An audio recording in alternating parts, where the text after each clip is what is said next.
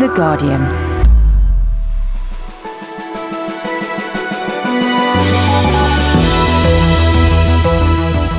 Hello, I'm Jon Dennis. Today, Skills Secretary Vince Cable says he wants a more progressive system of university funding. Philosopher Julian Baggini tells us why we should have sympathy for Raoul Moat. People always try and imagine that moral monsters are kind of a different breed from us. We join British troops on Salisbury Plain as they prepare to join their comrades in Helmand. It's just a case of saying to the boys, well, not everybody out there is evil.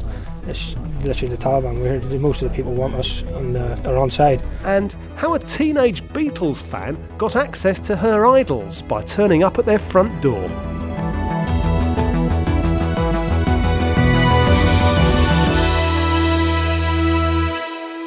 First, our top story. In future, students who end up in well paid jobs will pay far more for their degrees. In his first speech on universities, the Skills Secretary, Vince Cable, said the amount that graduates pay for their university education should depend on how much they earn.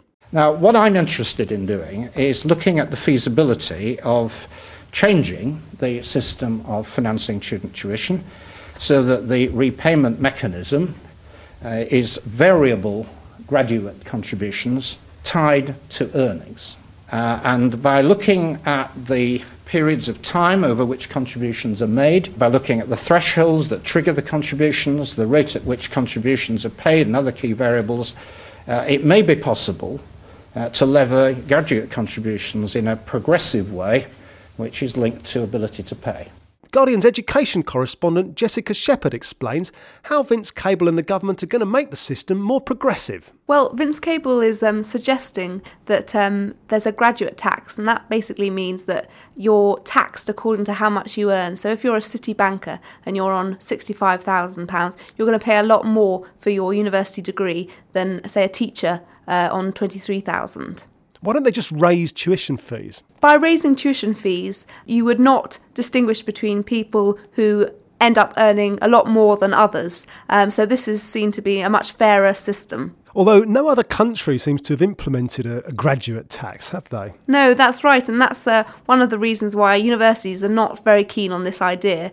Um, and it also means that universities would be without funding for quite a number of years before graduates started to pay this tax. For how long a period would graduates have to pay back this money? Well, the details haven't really been sorted out. The National Union of Students has developed a model of a graduate tax or graduate contribution, they say, um, and under that one, you'd pay for about 25 years. So it's not that you'd be paying for the whole of your life. Now, me and to a much lesser extent Jessica you um, left university many years ago um, and you know would we have to pay this tax we're, we're graduates we're, we're working no, no, I don't think that's uh, under proposals. It would just be people who would be starting university, um, not even next year, but probably years after that. How does this affect the review of student funding currently being carried out by Lord Browne? Well, um, Vince Cable says that he, the Prime Minister, and the Chancellor uh, are keen on the idea of a graduate tax. So you might say he's sort of trying to twist the arm of Lord Browne, who's the former Chief Executive of BP um, and has been tasked with conducting an independent review into tuition fees and higher education. It does sort of put Lord Browne in a bit of a corner. He he's really has to sort of take on board these ideas, I suppose. And the government doesn't have to accept any of his proposals anyway. No, that's right. I mean, they have given him, given Lord Browne a, a job, so uh, they seem to be sort of fairly cosy. But uh, no, they don't have to accept any of his recommendations. And do we know uh, what Vince Cable and the government think of Malcolm Grant's call uh, earlier this week? He's the provost of University College London. He wants the government to reduce the number of places at what he calls pilot high, sell it cheap universities. So protecting world class institutions such as UCL. I think that um, Vince Cable would be secretly in favour of that. I mean, he certainly has hinted very strongly today that he's going to cut the number of student places. He won't say where those are going to be, but he says that universities really need to rethink their expansion plans. Jessica Shepherd, and there's full coverage at guardian.co.uk slash education.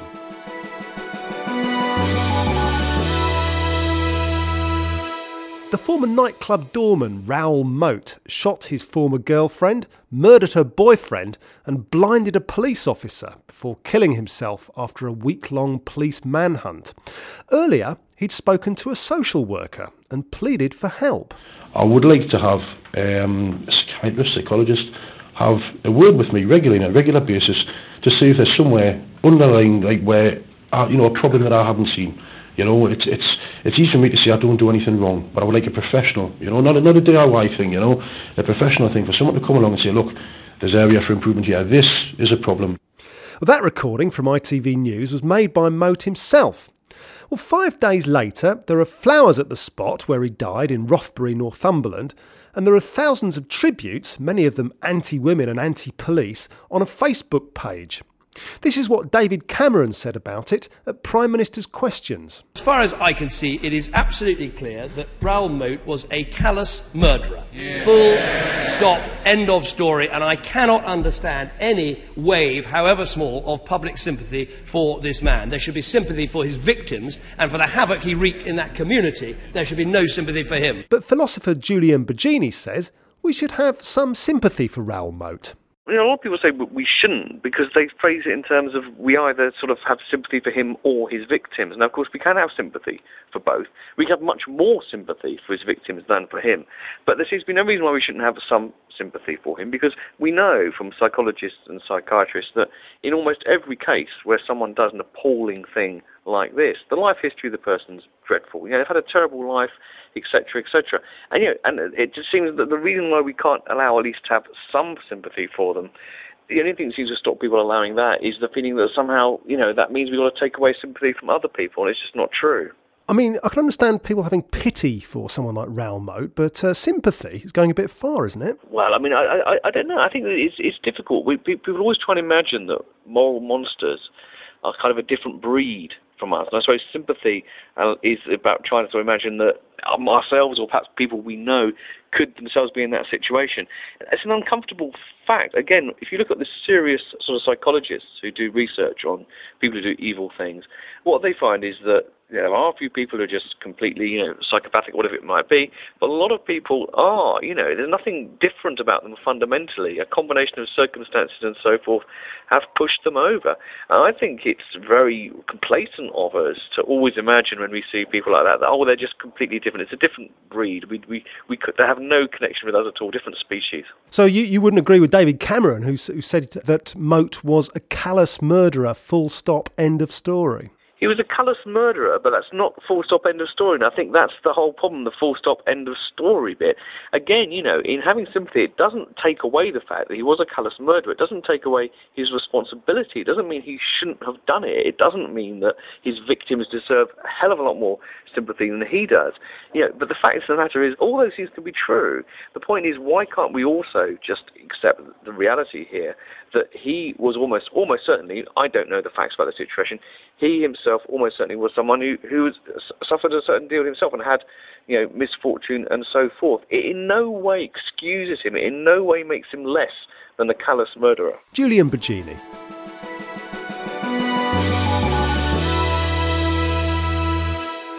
My name's Jon Dennis. You're listening to Guardian Daily. The commander of British forces in Helmand, Brigadier Richard Felton, insists the murder of three British troops by a rogue Afghan soldier won't affect their mission.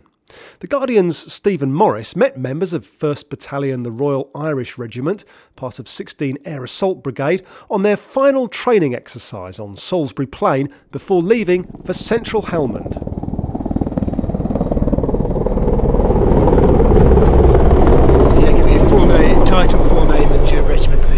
It's Ranger Gareth McAlevey from One Royal Irish from County Down, Northern Ireland. Do you, do you watch the news? Do you look at the newspapers, all the stuff that's been going on the last few days? What, what do you make of all that? Just try not to think about it, you know. Yeah, you do read it and think about it for a wee while, but if you thought about it too much, you wouldn't go, you know what I mean? But it's not as bad. I don't think that's what the press make it out to be most of the time, you know what I mean? What about your family? What do they think? Uh, they're scared like but we brought he's in the Irish Army like back home. He's been away on a few tours. So they're sort of used to it by now like you know everyone going away is it what you've always wanted to do? Yeah. Oh from as a child like I always wanted to join the army. The went left school and decided to get myself a trade first. Sort of something to fall back on. Got my trade and then I came here. What trade have you got? Bricklayer. Blue trade like but I'd rather this. More fun Uh, and what do you think of the mission? What's the UK trying to achieve as far as you, you're concerned? More or less, go out and help the people of Afghanistan, like, you know, get rid of the Taliban insurgents for, you know, because they're only ruining their lives for them as well, you know what I mean? So we're going to help them get their country back up, get their economy going again. When you see this incident just the last few days where a member of the Afghan army has, has killed some of some of the British troops, what, what do you think of that? Well, you know, always keep your wits about. Don't let your guard down. But saying that, there's a lot of Afghanis that are good. Like you know, we're working with them as well. We're teaching them. They're teaching us too. Just get the odd slip up now and again. Just get on with it. So Lance Corporal Robin McDowell, and First Battalion, the Royal Irish Regiment. You join the army for the job. You know, this is the job. You know, I get out there. And to be fair, the last time in Afghanistan, I enjoyed it. I liked working in the Afghan army. You know, got to see different cultures. I took part in Ramadan with them for a week.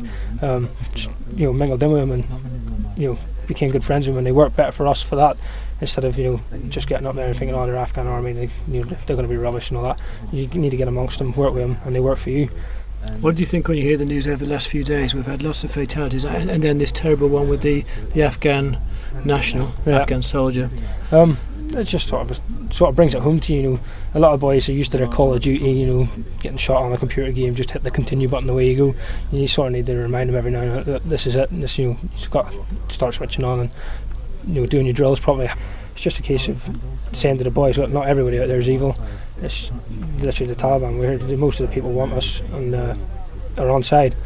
As many times I went out there, like last time as the medic, as I said, uh, on patrol would see people something wrong. I'd patch them up, uh, or I'd give them some medication, and in turn they'd help us out. You know, they'd come and let us know stuff.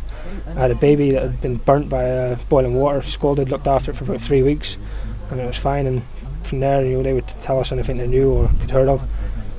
we, uh, so you know, just getting amongst people, help them, shoot it. We're there to help them, not to ruin their way of life. And then they sort of come on side and help you out. Well, good luck. Cheers. Stephen Morris reporting. A collection of Beatles memorabilia is expected to fetch thousands of pounds at auction next month. Included in the sale are some previously unseen photographs taken by a teenage fan who waited outside the homes of the Fab Four in the mid 1960s. Sue Baker was 15 when she found out Paul McCartney's home address. I was quite a resourceful fan, I suppose, and I read an article, I think it was in one of the Beatles monthlies, saying that Paul had got this nice posh house in London and it was in St John's Wood. It was Georgian, it had a black electric gate and it had a very old fashioned lamp in the garden, uh, street light. So uh, a friend and I went up to have a look and we walked up all around St John's Wood for a couple of hours, couldn't find it. And uh, I saw a child playing in the street and said to him, you know, do you know where Paul McCartney lives? And he said, oh, yes. And I said, well, would you show me for half a crown? And he said, yes. So he took us round there and we saw it and we went, oh, my goodness, Paul McCartney lives here and how wonderful. And to be a bit cheeky, I rang the bell and he came down and opened the gate and spoke to us. And we were just so amazed that he would come out and talk, talk to us. And of course, that was the start of it. From then on, we started going up. We tried to go up most weeks to see him. And, and was he pleased to see you? Well, he came out. You know, we we really didn't expect that. We thought someone would say go away, or or a minder or something would come out. So I think, well, the fact that he came out to chat to us and seemed quite happy to see people, and it, I mean, it wasn't just us because gradually there were lots of people actually in London because it was around the corner from Abbey Road. Uh, recording studio. So obviously, Paul, I think, took the brunt of the fans.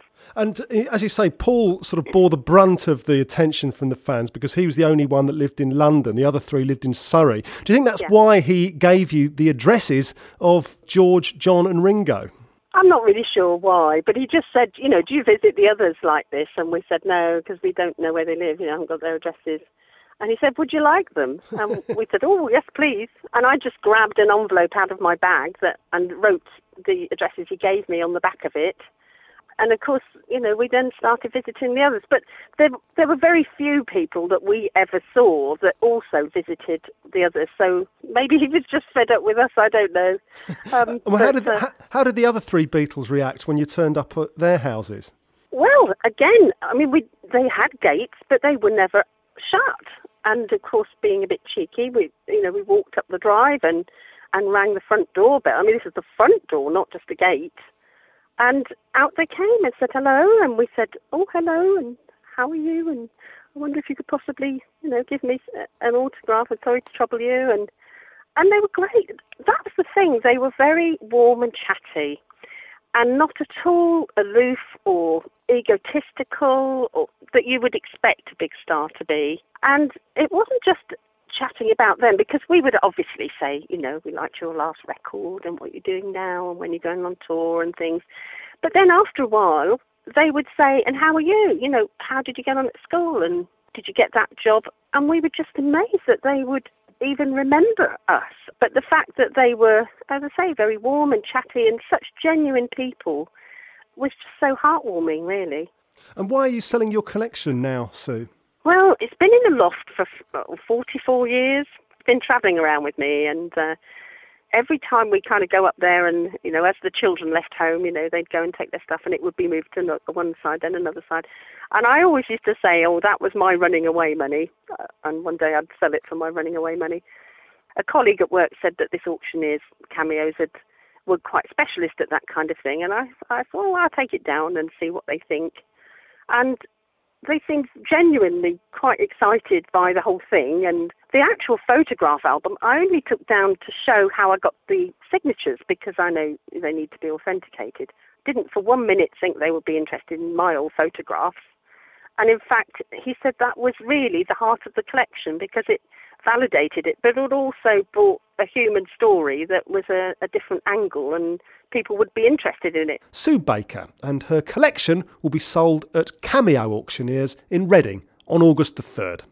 Guardian Daily was produced today by Ian Chambers. My name's Jon Dennis. Thank you for listening.